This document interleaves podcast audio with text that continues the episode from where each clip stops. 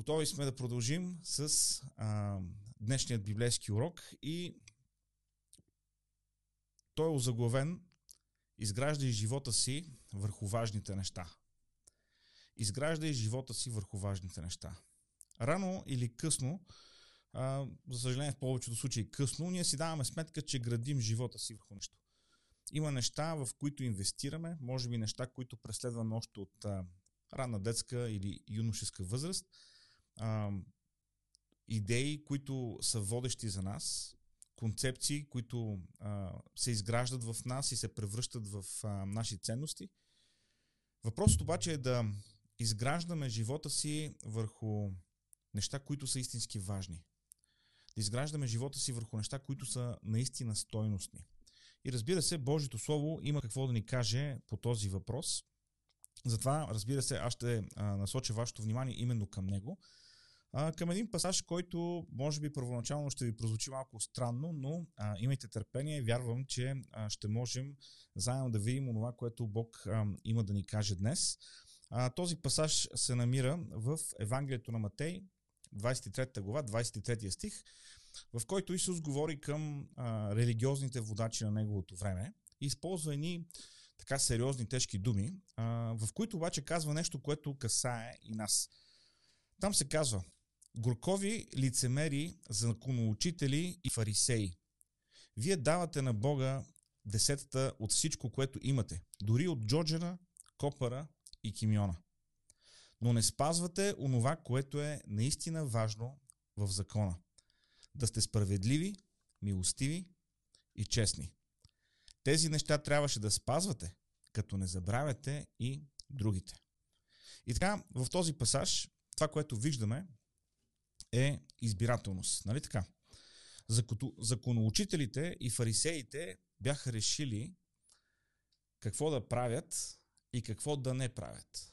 Бяха решили, че е важно да дават десятък от Джоджена, от Копър и от Кимиона, но бяха преценили, че не е толкова важно да спазват а, Божиите а, заповеди по отношение на справедливостта, милостта, честността.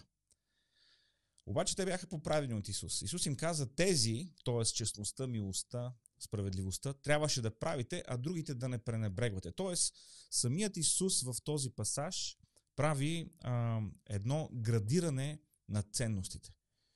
Градиране на нещата, които би трябвало да бъдат важни в живота на а, вярващия човек. И всъщност, точно за това градиране бих желал да говорим днес – Фарисеите бяха решили кое е по-важно и разбира се даваха от него. И нека ви кажа една изненада, не само законоучителите и фарисеите решават какво да правят и решават кое е по-важно за тях. Ние също решаваме за себе си всеки ден чрез изборите, които правим, чрез, чрез решенията, които взимаме, по начина по който решаваме да прекараме своето време или да използваме своето време, ние също взимаме това решение. Кое е ценно, кое не е ценно. Или кое е ценно и кое е още по-ценно. Така че убеден съм, че взимайки за основание тези думи на Господ Исус, можем да разгледаме този въпрос за това върху какво изграждаме живота си и наистина да дадем как да кажа, да дадем ухо, обаче не, не само това ухо, да дадем ухо чрез сърцето си, но това, което Бог иска да ни каже а, чрез тези думи. Как решаваме кое е важно и кое не? Как решаваме кое е по-важно?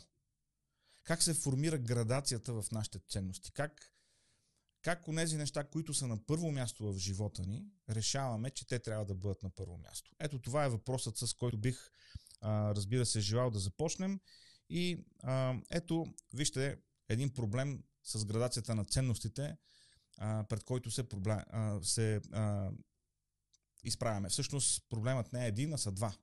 Както виждате в, на екраните пред вас. От една страна имаме проблем с нашата греховна природа. Вижте какво ни казва Божието Слово. Защото плътта силно желае противното на духа. Галатяни 5 глава 17 стих. В нас благодарение на наследствения грях, живее естествено желание, естествен купнеж, естествен стремеж, естествено привличане към онова, което е зло, към онова, което не е толкова добро, към онова, което е неправедно. И съответно ние сме в една неизгодна ситуация а, заради своята греховна природа, в едно неизгодно положение, защото дори в най-добрите намерения, които имаме, можем да прокараме там егоизъм, задни мисли, скрити мотиви. Обаче, освен проблема с а, греховната природа, имаме още един проблем и това е проблема с греховната среда. Тоест, света, в който ние живеем, не е праведен. Света, в който ние живеем, не обича праведността. Света, в който ние живеем, не издига на пиедестал това, което е добро според Божието Слово. Вижте какво ни казва 1 Йоан 4 глава 5 стих. Те са от света, за това светски говорят и светът тях слуша. В този пасаж апостол Ян говори за антихристите и за въобще този дух и отношение, което се противопоставя на Христос. Но искам да видим тези думи.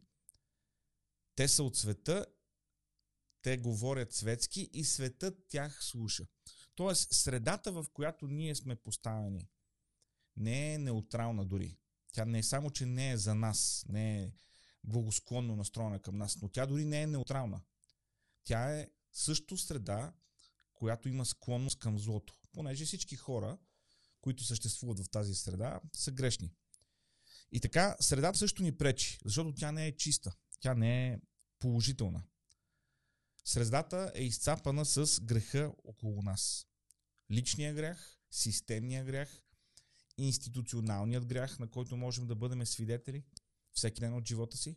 Така че, ето, приятели, виждаме, че Божието Слово ни говори за градация на ценностите, за това, че ние трябва да поставяме едни неща ниско, други високо, а други още по-високо. Трябва да можем да градираме уния неща, които са най-важни в живота ни и да строим живота си около тях, но в същото време виждаме, че ние сме затруднени от една страна от своята греховна природа и от друга страна от греховната среда или от това, което ни заобикаля и не е добро. И така, ето го въпроса за 1 милион долара. Как да изграждаме живота си върху важните неща? Как да определим кои са тези важни неща, за да изграждаме живота си върху тях? Как, как решаваме кое е онова, което трябва да бъде поставено над всички останали? Как определяме кои са тези важни неща? Е, точно за това бих желал да говорим днес. За това, че не само трябва да изграждаме живота си около важните неща, но също така как да преценим кое е по-важно от другото. Кое е на първо място, кое е на второ, кое е на трето. И разбира се, Божието Слово има много да ни каже по този въпрос. Както казах, надявам се да сте а, взели а, своите библии а, със себе си, защото те ще ви бъдат полезни. И а, групирал съм отговора на този въпрос как да изграждаме живота си върху вечните неща, върху важните неща, а, на две части. И а, първата част е, че ние изграждаме живота си върху важните неща, когато познаваме Бога. И това е първото нещо, за което бих а, желал да говорим. Когато познаваме Бога. Вижте какво ни казва Божието Слово в 2 Петрово, 3 глава, 18 стих. Растете в благодата и познаването на нашия Господ Исус, на нашия Господ и Спасител Исус Христос. Божието Слово ни насърчава да израстваме в благодата и в познаването на Бога. И вижте какво казва Йоанна 17, глава 3 стих. Това е а, а, самият Господ Исус в а, своята първосвещеническа молитва. А, изговаря тези знаменити думи. Това е вечен живот. Да познават Тебе, единственият истинен Бог и Исус Христос, когато Ти изпрати. Така че виждаме, че концепцията за познаването на Бога е ключово важна. Тя е с централно значение по отношение на християнския живот. Това е нещо, което Бог иска ние да го познаваме. Е, сега, как познаваме Бога? Нека си поговорим малко, може би, за... Някой ще каже, а, брат Люси, това са много такива а, елементарни неща за вярващия човек. А, не е лошо да си напомним някои важни неща. Как познаваме Бога? Вижте, тук не става въпрос само за някакъв вид интелектуално знание. Тук става въпрос за познаване, което идва от лично взаимоотношение. Запознаване, което идва от връзка, която човек поддържа с някой друг. Запознаване, което идва в резултат на лично време, което е прекарано. И всъщност, нещата, за които бих а, а, желал да отбележа като важни компоненти на това познаване на Бога или които биха ни помогнали да познаваме Бога, са четири много важни неща, които вярвам а, не са новина за никой от нас или поне за повечето от нас бих казал. На първо място, четенето на Божието Слово. Ние познаваме Бог, когато четем Неговото Слово, Библията. И вижте какво ни казва а, Библията по отношение а, на, а, на самата себе си, на Божието Слово. Божието Слово е деятелно, по-остро от всеки меч, ни казва Евреи 4 глава 12 стих. То пронизва душата и разделя това което Божието Слово прави. Тоест, то ни, то ни изобличава. По някакъв начин Божието Слово ни а, кара да разпознаем в себе си неща, които иначе не бихме могли да разпознаем. Това е точно това преживяване, което сигурен съм много от нас сме имали, когато а, сме седнали да четем Божието Слово, четем някакъв стих или някакъв пасаж и в един момент ние осъзнаваме, че проблемът, за който се говори в този пасаж, е проблем, с който ние самите се борим. Ето това е силата на Божието Слово, което ни пронизва и разделя намеренията, прави разграничение между уния неща, които са добри и не толкова добри в живота ни. Божието Слово е живо, то е деятелно, то работи в нас и то ни предизвиква. Приятели, няма как да познаваме Бог, ако не отделяме време за Неговото Слово. Нека бъдем а, напълно откровени. Не е възможно един човек да бъде Христов последовател, да бъде християнин в пълния смисъл на тази дума, ако не чете Божието Слово. Божието Слово има централна важност по отношение на християнския живот, на промяната, която се случва в нас и на познаването на Бога. Защото познаването на Бога става като четеме Неговото Слово. Така опознаваме Бога. Спомняме ли си ония случай, в който един, учениците, един от учениците на Исус дойде при него и му каза, покажи ни отца. Исус му каза, как казваш да ти покажа отца? Не си ли ме видял мене? Който е видял мене, видял е отец. Гледайки на Исус, ние разбираме какъв е Бог. Гледайки на Божието Слово, четейки Божието Слово, ние разбираме, ние научаваме, ние виждаме Божиите характеристики, ние виждаме Божия характер. И това е нещо, което разбира се е много важно. Няма как да познаваме Бог, ако не отделяме време за Неговото Слово, ако не даваме време на Неговото Слово да работи в нас. И не на празно, в началото започнах с съобщението за плана за прочит на Библията. Защото ние вярваме в църква, приятели, колко важно е да се чете Библията. И всяка година предлагаме план за прочит на Библията. И ако до сега не сте ползвали план за прочит на Библията, пригответе се за следващата година да, да си ползвате, да си намерите план за прочит. Ако не сте си намерили, ползвайте нашия план за прочит. Ние отново ще го пуснем онлайн. Защо го правим това нещо? Защото е важно да четем Божието Слово. Божието Слово има централна важност в християнския живот и то е от основна важност, за да можем да познаваме Бога. Второто много важно нещо, разбира се, молитвено общение. Вижте какво ни казва и втория стих, който се намира в Римляни, 12 глава, 12 стих. Радвайте се в надеждата, в скръпта бивайте твърди, в молитвата постоянни. В молитвата бъдете постоянни. Как да познаваме Бог, ако ние не прекарваме време с Него в молитва?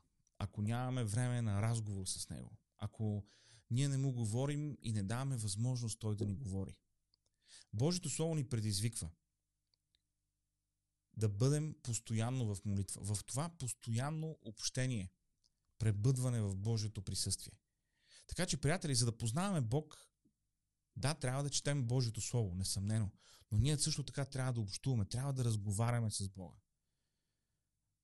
Трябва да дадем време на Святия Дух да работи в нас, да ни говори.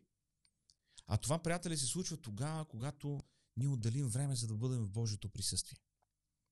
Така че, да, важно е да четем Божието Слово. Много важно нещо. Второ, да бъдем в молитва, да прекарваме време в молитва, да изливаме своето сърце пред Господа и да му даваме възможност Той да ни говори обратно. Четенето на Словото и молитвата. Два много важни компонента за това, за да можем да познаваме Бог по-добре. Но вижте, и четенето на Словото и времето за молитва са нещо, което човек прави сам. Само, че християнският живот не е направен за вълци единаци. Както обичам да казвам, в Божието царство няма самотни рейнджери.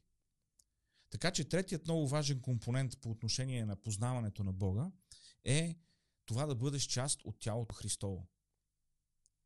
Важно е, за да можем да познаваме Бога, да бъдем част от тялото Христово. Такъв е Божия план за християнския живот. Такъв е Божия план за християнското израстване. Значи такива хора, дето, нали, ами аз предпочитам да съм си в къщи, да си чета словото, много така хубаво време си прекарвам да се моля, обаче така много с, с други вярващи много не обичам да се събирам. Ами, съжалявам, не виждам такова християнство в Библията. Не виждам такова християнство в Библията. В Божието Слово, това, което виждаме, е, че хората, които са призвани да следват Исус, те живеят в общност, те живеят в взаимозависимост.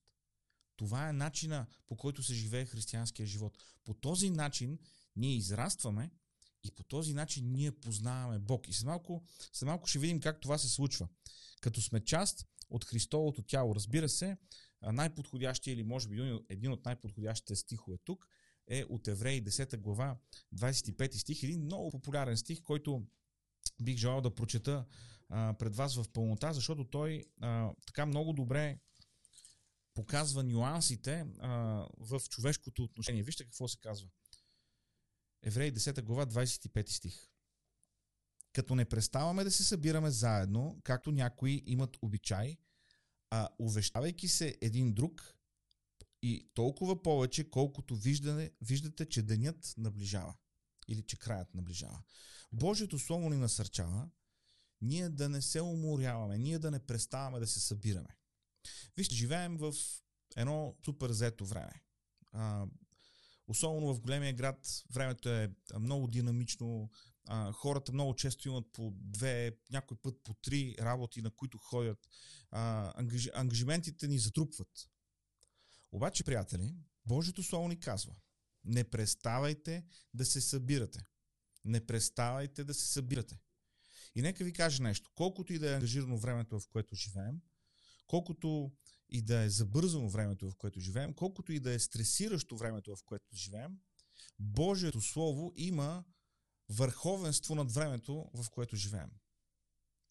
Божието Слово онова, което Божието Слово казва, е по-важно от това, което времето, в което живеем, казва. А Божието Слово ни казва, не спирайте да се събирате. Не спирайте да се събирате. Това въжи за времето, когато сме много ангажирани с работа, когато сме много уморени. Това въжи във времето, когато, дори когато около нас а, върлуват а, всякакви болести, Разбира се, ние трябва да бъдем мъдри, разбира се, трябва да бъдем а, внимателни, но, приятели, няма как да бъдем християни, ако не се събираме с други християни. И не писането във Фейсбук не се брои. Да, ние имаме библейски урок, който се предава онлайн, който може да гледате във Facebook, може да гледате в нашия YouTube канал, може да намерите в, по-късно в подкаста – но времето ни тук онлайн не може да замени времето, което прекарваме заедно с брати и сестри. Няма как това да се случи. И ако някой си мисли, че нали, с общуване онлайн, с гледане на хваление, с слушане на християнски песнички, с слушане на проповеди, получения, замества времето си в църква, този човек се заблуждава. Защото Божието Слово ни казва, не спирайте да се събирате. Не спирайте да се събирате. Това е заповед от Божието Слово. Това е мандат от Божието Слово. И ние трябва да го вземем на сериозно. Ние трябва да му обърнем внимание. И така, за да можем да познаваме Бога, разбира се, трябва да а, четем Божието Слово. Разбира се, трябва да прекарваме време в молитва. И разбира се, трябва да бъдем част от тялото Христово. Да бъдем част от тялото Христово. Обичам този пример. Как знам, че този пръс е част от моето тяло? Ами този пръс е част от, е, нали, той е част от тялото ми. Не е някъде в Чекмедже, не е в друг квартал. Нали? Той е част от тялото ми, прикачене за това тяло. По това познавам, че този пръст е мой. Същото е и с нас като части от тялото Христово. Ние трябва да бъдем заедно, ние трябва да си служим един на друг, след малко ще видим, за да можем и по този начин да познаваме Бог. Защо? Защото освен трите стъпки, които видяхме до момента за познаване на Бога, има една четвърта, която бих желал да споделя с вас и тя, и тя е жертвоготовно служение. Ние познаваме Бог, когато жертвоготовно служим на другите и оставаме другите да ни послужат на нас. Това е ключово важно за християнския живот и за формирането на нашия християнски характер. За съжаление, времето, в което живеем, е крайно егоистично, то е крайно а, материалистично, хедонистично. То ни кара естествено всичко да се върти около нас, но, приятели, нека си го кажем. Не е възможно един човек да бъде, да живее в а, краен егоизъм и да се нарича християнин. Не е възможно. Ние сме призовани да служим на братите и сестрите. И искам да видим този а, стих, който се намира в а, първото послание на апостол Петър, четвъртата глава, десетия стих. А, един, а, е, е, едни много важни думи, където се казва според дарбата, която всеки е приел, служете с нея един на друг, като добри настойници на многообразната Божия благодат. Ето за това не можеш да си християнин да се седиш в къщи и да си християнин по Фейсбук. Затова не можеш да си християнин да си седиш къщи и да си християнин само по YouTube. Не става. Защо? Защото Бог ти е дал дарби и ти трябва да служиш жертвоготовно с тия дарби на другите хора в църквата. А разбира се и на хората извън църквата, но и, но и до това ще стигнем. Ние сме призовани да служим на другите жертвоготовно. И забележете, наблягам на думата жертвоготовно, защото има някои хора, които казват, аз ще служа, ама един ден, като ми стане повече време. Нека ви кажа нещо, на тия хора никога не им остава време да служат на Бога. Никога не им остава време. Защо? Защото това нещо не е приоритет. Това нещо не е важно. А виждаме от Божието Слово, че това е особено важно. Казва се, служете един на друг с дарбите, които имате от Бога. Защото така ще бъдете верни настойници. Нека ви кажа какво е настойник. Настойник е оня човек, който управлява нещо, което е негово. Талантите, които имаш, дарбите, които имаш, не са твои. Нямаш право да ги заравяш под земята. Нямаш право да ги заключваш в дружба, в люлин, в младост и къде ли още не. Нямаш право да го правиш това нещо. Нямаш право да заключваш дарбите си в къщи и да чакаш някакви по-добри времена, за да служиш на хората. Трябва да служиш жертвоготовно. Това е което Божието Слово ни казва. Трябва да служиш жертвоготовно. Това ни казва Божието Слово. А Божието Слово, приятели, стои над духа на времето, над нашите чувства, над онова, което ни е удобно и ни кара да се чувстваме добре дори. Божието Слово ни предизвиква днес да познаваме Бога. А ние познаваме Бога, както видяхме, като четеме Неговото Слово, като се молим, като имаме общение с Него, като сме част от тялото Христово и като жертвоготовно служим на другите и оставяме те да ни служат на нас. Ето в тази динамика ние опознаваме Бог повече и повече. Включително и чрез хората, които Бог е поставил в живота ни. Така че, за да можем да основем живота си върху уния неща, които са важни, на първо място ние трябва да познаваме Бога.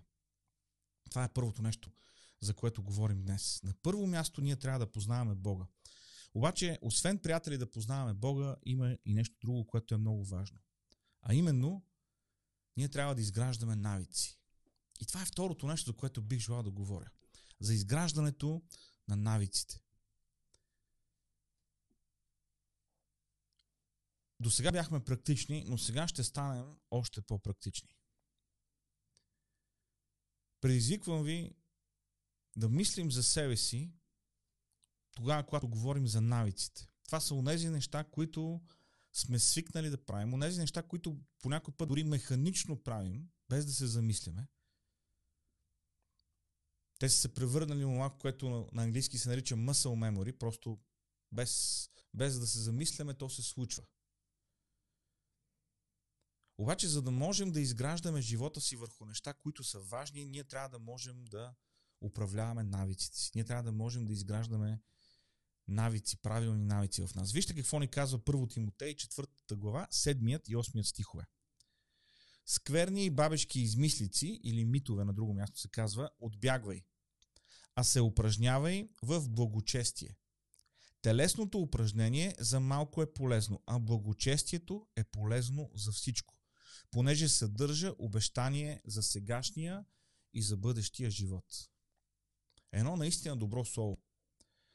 Днес е пълно с, ако отворите така един Instagram фид, ако отворите а, Facebook страници си, без значение какво, а, какви хора следвате или с какви хора сте приятели, по един или по друг начин а, ще се покажат в, а, на екрана ви а, хора, които са здрави, които поддържат а, така а, тялото си в а, една перфектна форма.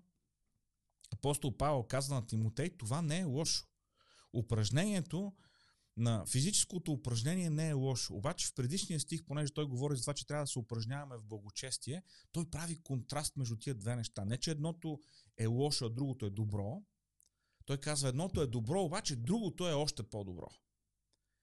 И така, приятели, по някой път се получава следния парадокс. Ние сме готови а, да, да се храним здравословно, да правим упражнения, а, да, а, да правим това, което е необходимо, за да сме в добро физическо здраве, но пренебрегваме в правенето на това, което касае нашето духовно здраве. Защото физическите упражнения са добри за времето, в което сме на тази земя, но упражнението в благочестие е добро и угодно и за тази земя, и за нашето време в небето. Така че какви упражнения духовни трябва да направим, за да можем да се упражняваме в благочестие, за да можем да напредваме в това благочестие, за което а, говори апостол Павел на Тимотей. Нека ви кажа нещо. Няма такова благочестие, което е за лична полза. Всичко в нашия свят е така завъртяно, че а, ума ни е устроен така да първо да мисли това каква полза има за мене. Нека ти кажа нещо, приятелю. Благочестието не е за твоя полза. Благочестието е за обща полза. То, то благославя други. Това, че ти си почтен, благославя другите хора. То касае другите хора. Ако живееш сам а, и не излизаш от вкъщи, може да лъжеш себе си, може да заблуждаваш себе си, може да обиждаш себе си, това няма да повлияе на другите хора. Но когато си навънка, това, това дали си благочестив има влияние върху хората, които са най-близо до тебе, върху твоите приятели, върху твоята общност, върху твоето общество, в духовно отношение, върху твоя град и върху твоята страна. Благочестието не е нещо за лична полза. Благочестието е нещо, което се проявява в нашето взаимоотношение с хората около нас. Така че упражняването в благочестие е свързано с нашия християнски живот и с изграждането на тези правилни навици, които ние трябва да имаме като Христови последователи. Така че, приятели, нека поговорим за това какво означава да се упражняваме в благочестие. Ще ви дам четири предложения, неща, които са според мен ключово важни по отношение на изграждането на навиците. Трябва да си дадем сметка, че тогава, когато казваме нямам време за нещо, нямам време да се включа в този проект, примерно, нямам време да направя това нещо, ние вече решаваме кое е важно за нас.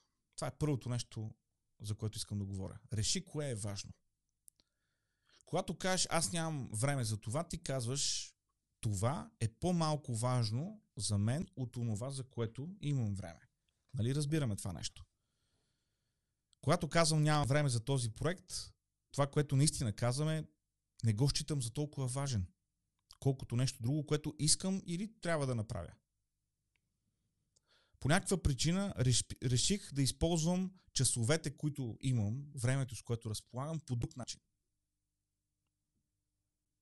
за работа, която съм принуден да изпълня или за нещо, което ми харесва.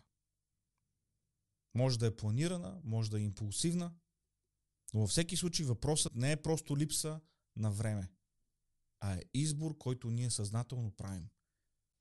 Ние казваме, аз не мога да направя това или аз мога да направя това. Аз мога да отида там или аз не мога да отида там.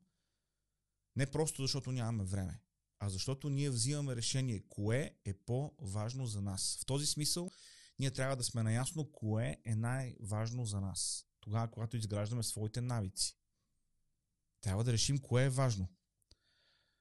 Първата стъпка за възстановяване на контрола върху времето е да решим кои дейности са най-важни, за да можем да планираме така, че да им дадем подходящ приоритет в рамките на деня, на седмицата или на месеца. Защо това е важно? Ами защото някой път, може би само аз не знам, на вас да не ви се е случвало, а, някой път се чувстваме сякаш а, ни се ще а, да има 36 часа.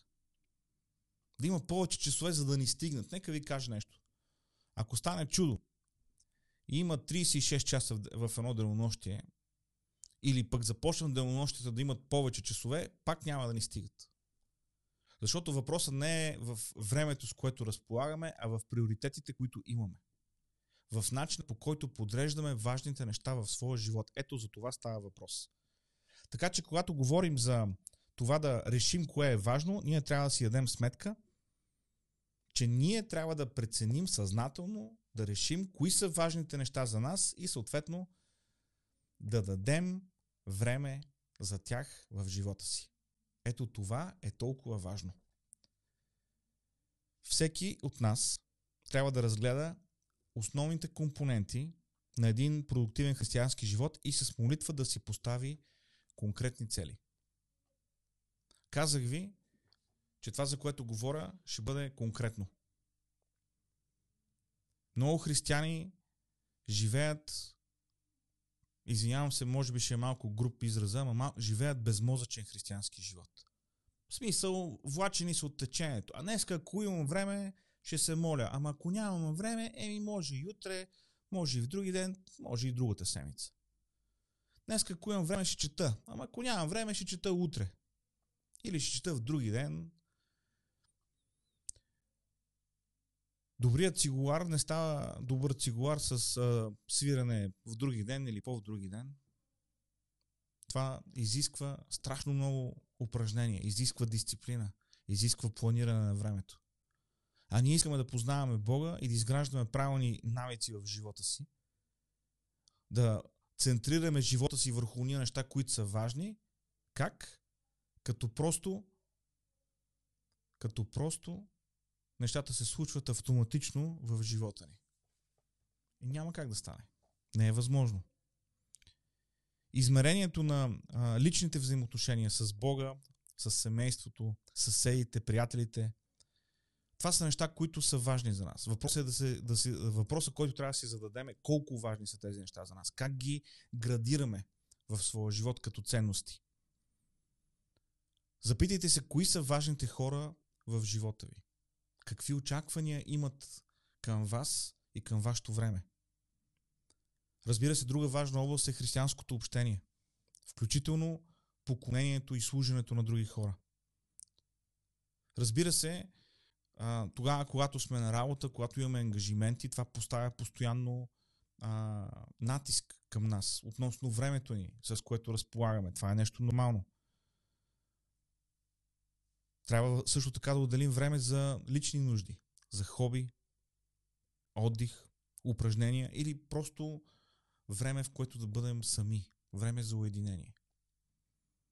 Но вижте, ако ние не направим план за това, ако ние не си подредим нещата, кое е важно за нас, ако не си отговорим на този въпрос, ние няма да имаме време за важните неща в живота ни. Защото важните неща ще бъдат изместени от спешните неща. Нали знаете, когато някой звъни и нещо, което е станало е толкова спешно и точно ние трябва да се намесим и точно сега трябва да го направим. И такива ситуации изникват всеки ден и всеки ден и всеки ден. И ако ние не сме си направили в своя ум, ако не сме подредили нещата по важност, спешното винаги ще изяжда това, което е важно. Отделете време, за да запишете цел за всяка важна дейност и да прецените времето, което ще отнеме през следващите няколко месеца. Да, очаквам да бъдем преднамерени като християни. Не да бъдем влачени от течението, не да се надяваме, че ще имаме повече време, не, не да се надяваме, че ще имаме, нали, а, че, ще, че вълшебно така ще ни остане малко повече време и ще кажем, о, слава на Бога, можах да направя това нещо. Не, не. Искам да бъдем преднамерени. Да планираме за уния неща, които са важни в живота ни. Помислете за относителната важност на тези цели.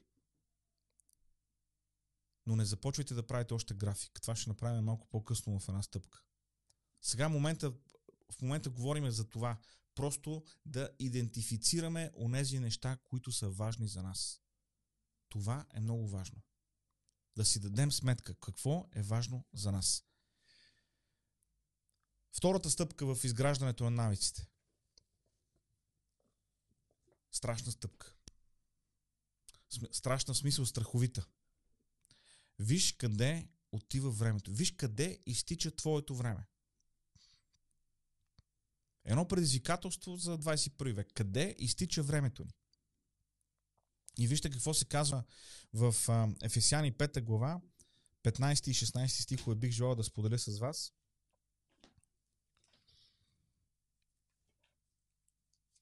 Ефесяни, 5 глава.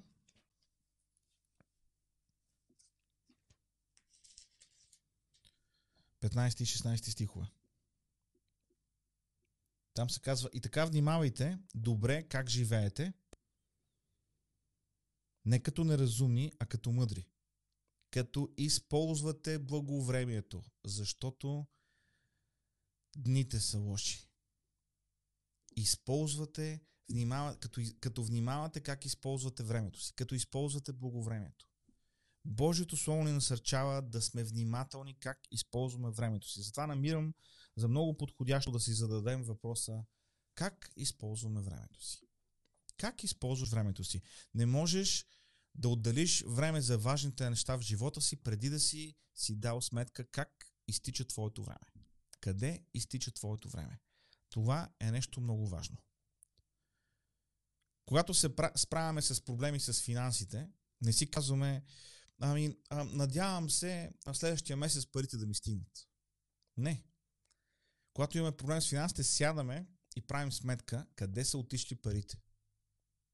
Да сме наясно за какво сме изхарчили парите. Има ли нещо, което можем да урежем като разход, за да може парите да стигнат. Нали така? Ами същото, приятели, и с времето. За да можем да се справим с времето, трябва да си дадем сметка. Къде изтича времето ни?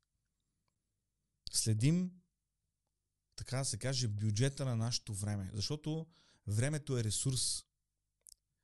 И с този ресурс еднакъв разполагат всички хора по света. С еднакъв ресурс от време разполагат и най-богатите, и най-бедните, и най-образованите, и най-малко образованите. Въпросът е как използваме този ресурс, къде изтича този ресурс. Въпреки, че можем да си мислиме, че нямаме нужда от тази стъпка, можем да си кажем, аз знам къде ми отива времето. Ма аз съм еди колко си часа на работа, връщам се, трябва да сготвя, трябва да направя това. Е така ми отива времето. Аз ви предизвиквам. Направете само за една седмица един разчет къде ви отива времето и ще бъдете изненадани като от, да откриете в какви неща, колко много време отива без да сте си давали сметка. 100% съм убеден в това нещо и ви предизвиквам да го направите. Направете си една диаграма, начертайте си и, и всеки 15 минути къде са отишли от деня. Просто си спомнете за днешния ден, къде са отишли те, всяки, всеки 15 минути. Знам, че има хора, които работят в някои фирми, които им искат отчети на всеки 30 минути какво са правили. За тия хора сигурно няма да е чак толкова трудно да направят това нещо и с личното си време. Ние трябва да си дадем сметка къде изтича времето ни, за да можем да преценим после как да отделим време за това, което е важно. Защото, повярвайте ми, ще открием, че има доста време, което изтича в маловажни неща, дори в такива, които не бихме желали времето ни да изтича а, за тях. Можем да отделим време, за да, за да преброим часовете си, за да преброим минутите или часовете, които прекарваме в изпълнението на дадена задача. Ако ползваме смартфон, всички смартфони вече днешни имат една функция, която ни казва колко време, кое приложение сме използвали. Влезте в тази функция, влезте в това меню и ви гарантирам, че ще бъдете шокирани колко време сте прекарали в приложения, в които си мислите, че не прекарате много време. Влезте и просто разгледайте, за да видите къде изтича времето ви. И след това в края на седмицата сумирайте минутите от различните дни за една и съща задача, които са отишли и тогава ще си дадете сметка къде всъщност е изтекло времето. И съм убеден, че ще можем да намерим неща, за които ще съжаляваме, че времето ни е изтекло за тях. Съществува обаче една коварна тенденция, която вече споменах, да се пренебрегват важните задачи за сметка на спешните. Това става, когато не сме си дали сметка къде изтича времето ни. В такъв момент това, което се случва е, че просто спешността ни застига, нещо идва до нас и понеже ние не сме ориентирани във времето си, не знаеме къде, какво сме изхарчили от, свое, от своето време, колко ни остава, колко имаме, колко ще ни отнеме да направим това, ние ставаме роби на спешното. Толкова важно е да си дадем сметка къде отива нашето време. Вижте, третото нещо, което е много важно за изграждането на навици. Планира и време за важното. Значи, първо трябва да решим кое е важно. След това трябва да видим къде изтича нашето време.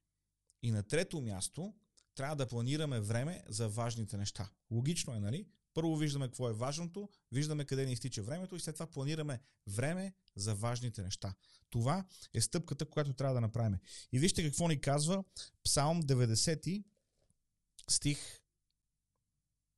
12. Един страхотен стих. Псалм 90, който говори за времето. Псалм 90, стих 12. Там се казва, научи ни така да броим дните си, че да придобием мъдро сърце. Научи ни така да броим дните си. Приятели, ние живееме християнски живот без да сме се научили да броим дните си. Без да сме се научили да си даваме сметка за времето, което отделяме на различните задачи в живота си. И Бог трябва да ни помогне да ни научи така да броим дните си, че те да имат значение. Че те да бъдат наистина да отиват за важните неща. Затова е толкова важно да планираме време за онези работи, които са важни. Не се опитвай да реорганизираш целия си живот. Просто първо си дай сметка кое е важното, виж къде ти изтича времето и след това на един лист хартия се опитай да направиш някакъв план за това как можеш да отделиш повече време за уния неща, които са важни. Нека ви кажа нещо, което няма да е изненадващо, но ще звучи като шок. За да имаш време за нещо важно, трябва да отрежеш времето на нещо, което не е толкова важно. Ако можеше да изфабрикуваме време, нямаше въобще да говорим сега по тази, по тази тема. Но понеже не е възможно да произведем време, не е възможно да добавим време към денонощието, затова е важно да си дадем сметка, че има неща, които трябва да намалим времето за тях или трябва да ги спрем изцяло, за да имаме време за онова, което е истински важно. Толкова е просто, приятели. За да можем да имаме време за нещата, които са важни, трябва да намалим времето, което отделяме за онези, които не са толкова важни.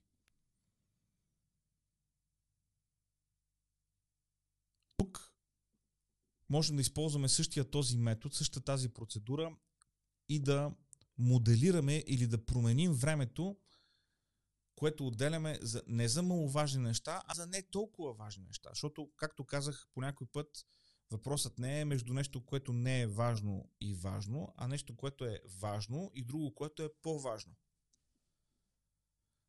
Само, че ние трябва да можем да разпознаваме тия неща, да знаем къде са те в нашата иерархия на ценностите и след това да отделяме време, така да планираме време за онези, които са истински важни, за да може те да се случват в живота ни. Например, ето ви нещо супер практично, свързано с това, за което говорихме до момента. Четенето на Библията е ценност. Това е ценност, която трябва да бъде така високо в, иер... в иерархията на ценностите на един вярващ човек. Обаче, когато правиш анализ на своето време и на важните неща за тебе, си даваш сметка, че не отделяш достатъчно време или не отделяш никакво време. Възможно е за Божието Слово. Е, какво можеш да промениш? Ето ви едно практично предложение. Ежедневно отделяш 15-20 минути. Много лесно как. Нагласяваш часовника си да звъни 15 или 20 минути по-рано, отколкото трябва да станеш.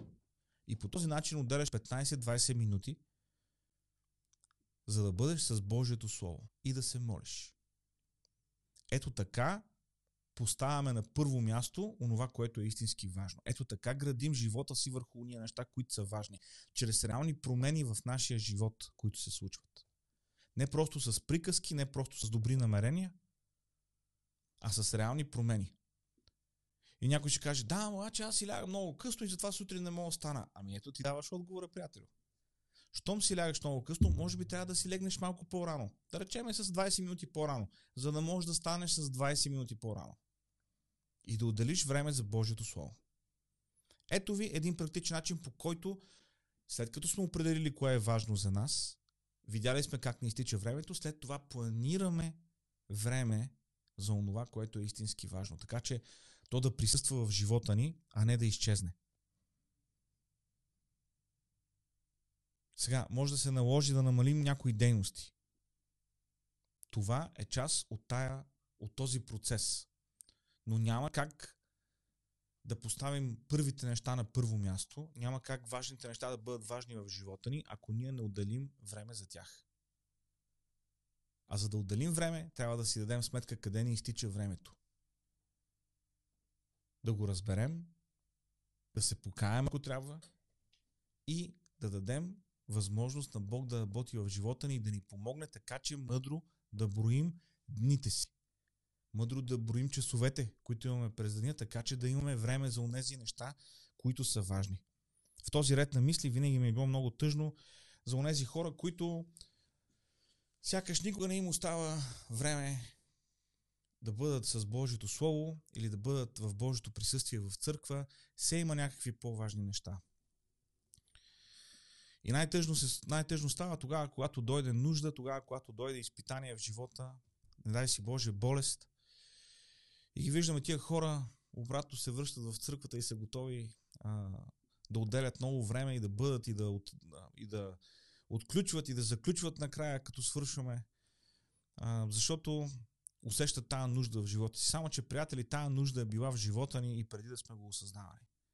Просто сега е дошла ножа е опрял до кокъла и ние сме го осъзнали насилствено. Въпросът е да си отделим време, да си подредим уния неща, които са важни на първо място и така да подредим времето си, че то да отговаря според тези приоритети.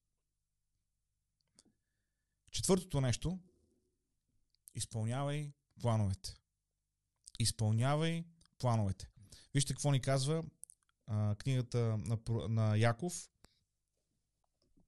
Разбира се, първата глава, 22 стих, който искам да споделя с вас.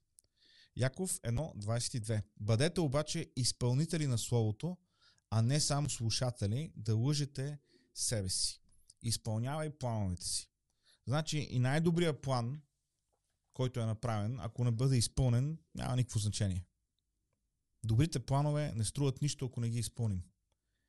В началото на деня си поставете отново за цел да прекарвате време за важните неща.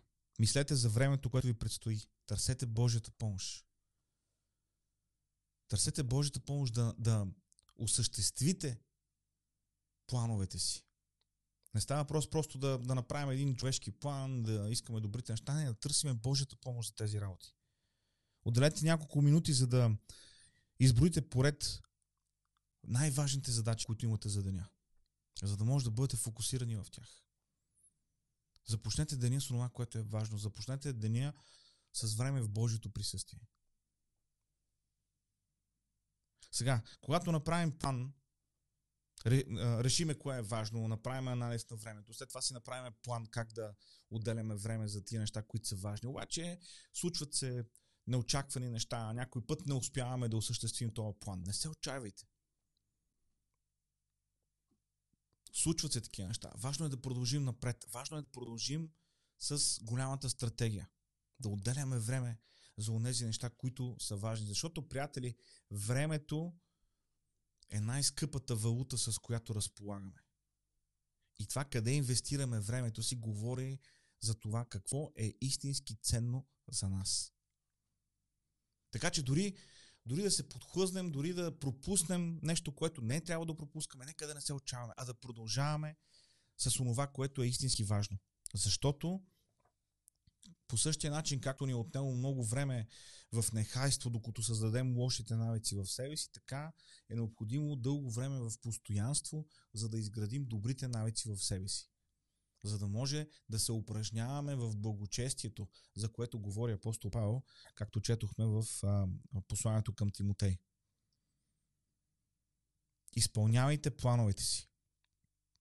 Нека дам едно предупреждение. Пазете се от тиранията на телефоните. Пак ще го кажа. Пазете се, пазете се от тиранията на телефоните. В днешно време хората са роби на телефоните си. Хората сме роби на телефоните си. Нека така го кажа, да не изключвам себе си. Всичките ни контакти са вътре, банковата ни информация е вътре, а, а, имейл е вътре, а, самият телефон за телефонните разговори е вътре, камерата е вътре социалните контакти са вътре. Много е лесно а, да паднем под тиранията на телефоните. Трябва да бъдем преднамерено внимателни с употребата на телефоните си, за да не бъдем роби на тези устройства. Много важно. Пазете се от непредвидени предложения. Идва някой казва, ела да ми помогнеш да направя това или, или ела да направиш еди какво си, защото а, много те харесваме или защото си много ценен, ела направиш еди какво си. Сега, от една страна разбирам, ние трябва да помагаме, това го има, но от друга страна трябва да мислим за това, което е важно за нас. Разбирате ли? Трябва да мислим за това, което е важно. И знаете ли, случвало ми се е да казвам не в живота ми. И до сега нямам нито един случай, в който съм казал не на някакво предложение, което са ми е направили и след това, като го видя човека и го питам какво стана, как мина събитието, и той е дошъл и ми каже, ми знаеш ли, ние го отменихме, понеже ти не се съгласи. Нямам нито един такъв случай. В общи линии, в момента, в който един човек каже не, се разбира колко е заменим. Защото един, когато каже не, някой друг, може би това нещо ще бъде за него. Но за нас е важно да не, да не ставаме роби на спешното. Защото по този начин спешното ще изяде онова, което е истински важно. Не се обестречавайте от неуспехите си. Дори най-добре обучената армия понякога губи битки. Въпросът е да продължаваме напред. Въпросът е да продължаваме с онези неща, които са правилни. И така, приятели, днес говорим за това как да изграждаме живота си върху тези неща, които са важни, върху важните неща. И говорихме за познаването на Бога, фундамента на всичко в християнския живот, за четенето на Словото, за времето в молитва. А, говорихме за общението с вярващите, което не може да бъде заменено с онлайн присъствие, отсъствие или други подобни неща. И разбира се, на четвърто място, за това, че трябва да си служим жертвоготовно един на друг. Това е част от познаването на Бога, от този път на християнина. И втората част от това изграждане на живота върху важни неща е изграждането на правилни навици. И тези навици включват това да решим какво е важно за нас. Да си направим тази равносметка. След това да видим къде отива нашето време, да анализираме къде изтича времето ни след това да направим план и след това да го изпълним, да го осъществим този план и да продължаваме да го правим, да не се отказваме, защото създаването на нови добри навици отнема време. Това е нещо, което ще отнеме време. Така че, когато говорим по този въпрос, как да изграждаме живота си върху важните неща, говорим за божествения елемент и за човешкия елемент. Божественият елемент, бидейки познаването на Бога. Възможността Бог да ни говори и да ни променя. Чрез Словото си, чрез молитвата, чрез общението с братите и сестрите, чрез служението. И разбира се, нещата обаче не, се, не могат да се получат от само себе си, защото е нужно и самите ние да участваме. Човешки елемент. Изграждането на навици. Никой вярваш, който а, е повярвал вчера, днеска не се е събудил с готови навици на най-зрелия християнин в света. Не. Промяната е дошла, но от нас се иска ние да бъдем постоянни в доброто, да се упражняваме в благочестието, за да можем да напредваме в него. Нищо не идва в живота ни просто така. Нищо хубаво не се случва случайно, нищо ценно а, не идва на а, малка, на лесна, на ефтина цена. Така че е важно ние да отделим време, за да фокусираме върху важните неща в живота ни, върху ние неща, които са истински ценни.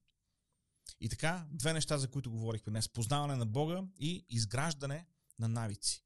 И като говорим за изграждане, за познаване на Бога, разбира се, говорихме за Божието Слово. А, Библията, тя е незаменима книга номер едно в живота на християнин, разбира се, безспорно. А, разбира се, говорихме за молитвата, за общението и за служението. По отношение на изграждането на навици, а, бих желал да ви препоръчам една книга, страхотна книга, казва се Атомни навици, автор е Джеймс Клиер. Една страхотна книга, която може да ви бъде много полезна а, в, в разбирането на как работят навиците в живота на човека. И по какъв начин а, можем да променим навици, които много дълго време присъстват в живота ни. Навици, които ни притесняват, навици, които отдавна сме искали да променим, обаче по някакъв начин не сме знаели как или сме опитвали, пък не сме успявали. Е, тази книга Атомни навици може да бъде много полезна, така че препоръчвам ви, ако може да намерите, има и в онлайн а, варианти, а, може да бъде купена, разбира се, в хартияна версия. Насърчавам ви да а, отделите време и да а, работим върху навиците си, защото времето, в което живеем е мързеливо, както споменах, егоцентрично, хедонистично. И ако не направим това усилие да бъдем градивни за живота си, просто ще бъдем влачени по течението на този свят. Ще се мъчим да живеем християнски живот, ще се мъчим да живеем за Бога. Ще, се, ще падаме, ще се въргаляме, ще ставаме и се чудиме защо това се случва вместо да се упражняваме в благочестието, това за което Божието Слово ни говори. Така че, приятели, а, толкова за днес. Вярвам, че а, а, днешните размисли ни дават една добра основа, върху която а, а, да започнем да а, по-нататък да размишляваме, да изучаваме Божието Слово, а, да размишляваме за себе си, за своите навици, за, за характера си, за нещата, които трябва да променяме в себе си, за да можем наистина да изграждаме живота си върху тези неща, които са важни. Няма нищо по-тъжно от а, уния хора, които дават десятък от Джорджина, Кимиона и Копара, а не показват милост, не показват честност и не показват богочестие. За този контраст говореше Исус, когато изоличаваше а, фарисеите и аз си мисля, че това е едно сериозно предупреждение и за нас, а, вярващите, в 21 век. Така че, приятели, а, нека бъдем хора, които изграждаме а, в себе си или които изграждаме живота си върху ние неща, които са истински важни. Толкова за днес.